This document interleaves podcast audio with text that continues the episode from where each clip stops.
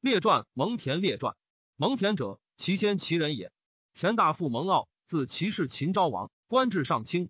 秦庄襄王元年，蒙骜为秦将，伐韩，取成皋、荥阳，坐至三川郡。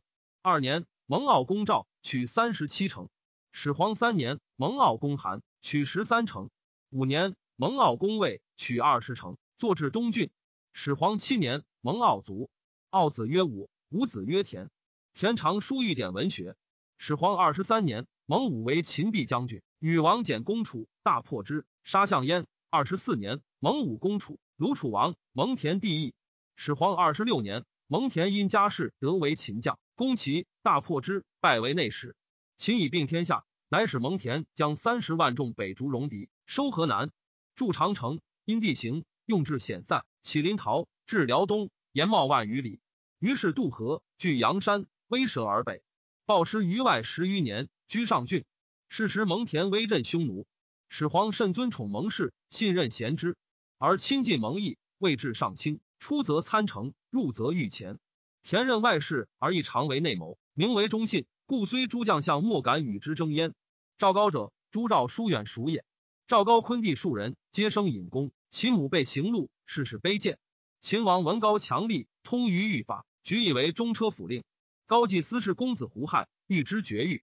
高有大罪，秦王令蒙毅法治之，亦不敢拉法，当高罪死，除其患疾。帝以高之敦于是也，赦之，复其官爵。始皇欲游天下，到九原，直抵甘泉，乃使蒙恬通道，自九原抵甘泉，堑山阴谷，千八百里。到未就，始皇三十七年冬，行出游会稽，并海上，北走狼邪。到病，使蒙毅海岛山川，未返。始皇至沙丘崩，密之，群臣莫之。是时，丞相李斯公子胡亥中车府令赵高常从。高雅德幸于胡亥，欲立之，又愿蒙一法治之，而不为己也。因有贼心，乃与丞相李斯公子胡亥阴谋，立胡亥为太子。太子已立，前使者以罪赐公子扶苏。蒙恬死，扶苏已死，蒙恬疑而复请之。使者以蒙恬属吏，更至。胡亥以李斯设人为护军。使者还报，胡亥以闻扶苏死，即欲事蒙恬。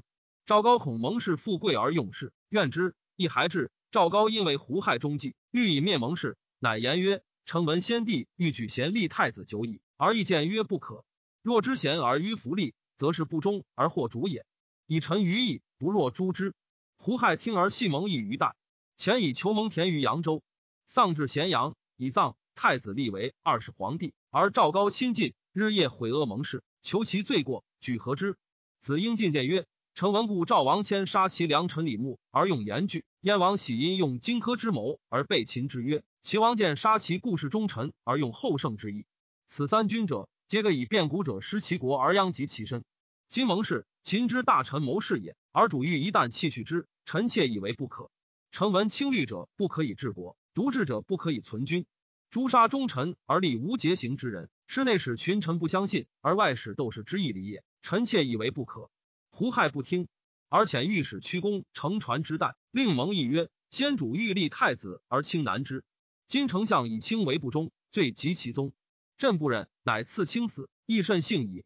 轻其图之。”亦对曰：“以臣不能得先主之意，则臣少患，顺性没事，可谓之义矣。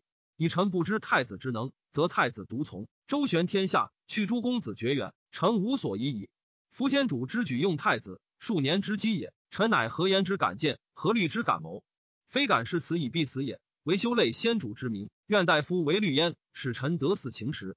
且夫顺承权者，道之所贵也；行杀者，道之所足也。昔者秦穆公杀三良而死，罪百里奚而非其罪也，故立号曰谬。昭襄王杀武安君白起，楚平王杀武奢，吴王夫差杀伍子胥。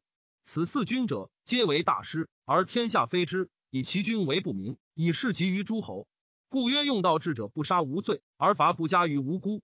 唯大夫留心，使者知胡亥之意，不听蒙毅之言，遂杀之。二是又遣使者知扬州，令蒙恬曰：君之过多矣，而卿弟亦有大罪，法及内史。恬曰：自无先人，及至子孙，积功信于秦三世矣。今臣将兵三十余万，身虽求系，其事足以背叛，然自知必死而守义者，不敢辱先人之教。以不忘先主也。西周成王出力，为离襁褓。周公旦父王以朝，足定天下。吉成王有病甚殆，公旦自坚其爪以审于何。曰：王位有时，是旦执事，有罪殃，但受其不祥。乃书而藏之祭府，可谓信矣。吉王能治国，有贼臣言。周公旦欲为乱久矣，王若不备，必有大事。王乃大怒。周公旦走而奔于楚。成王关于祭府，得周公旦审书，乃流涕曰：“孰谓周公旦欲为乱乎？杀言之者而反周公旦，故周书曰：‘必参而侮之。’今田之宗，事无二心，而士卒如此，是必灭臣逆乱，内陵之道也。夫成王失而复振，则足昌；劫杀关龙逢，纣杀王子比干而不悔，身死则国亡。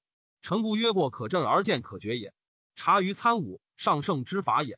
凡臣之言。”非以求免于救也，将以剑而死。愿陛下为万民思从道也。使者曰：“臣受诏刑法于将军，不敢以将军言闻于上也。”蒙恬喟然太息曰：“我何罪于天？无过而死乎？”良久，徐曰：“田罪故当死矣。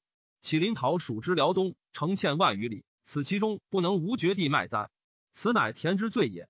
乃吞药自杀。”太史公曰：“吾是北边，自直道归。”行官蒙恬所为秦筑长城亭障，堑山阴谷，通直道，故清百姓利矣。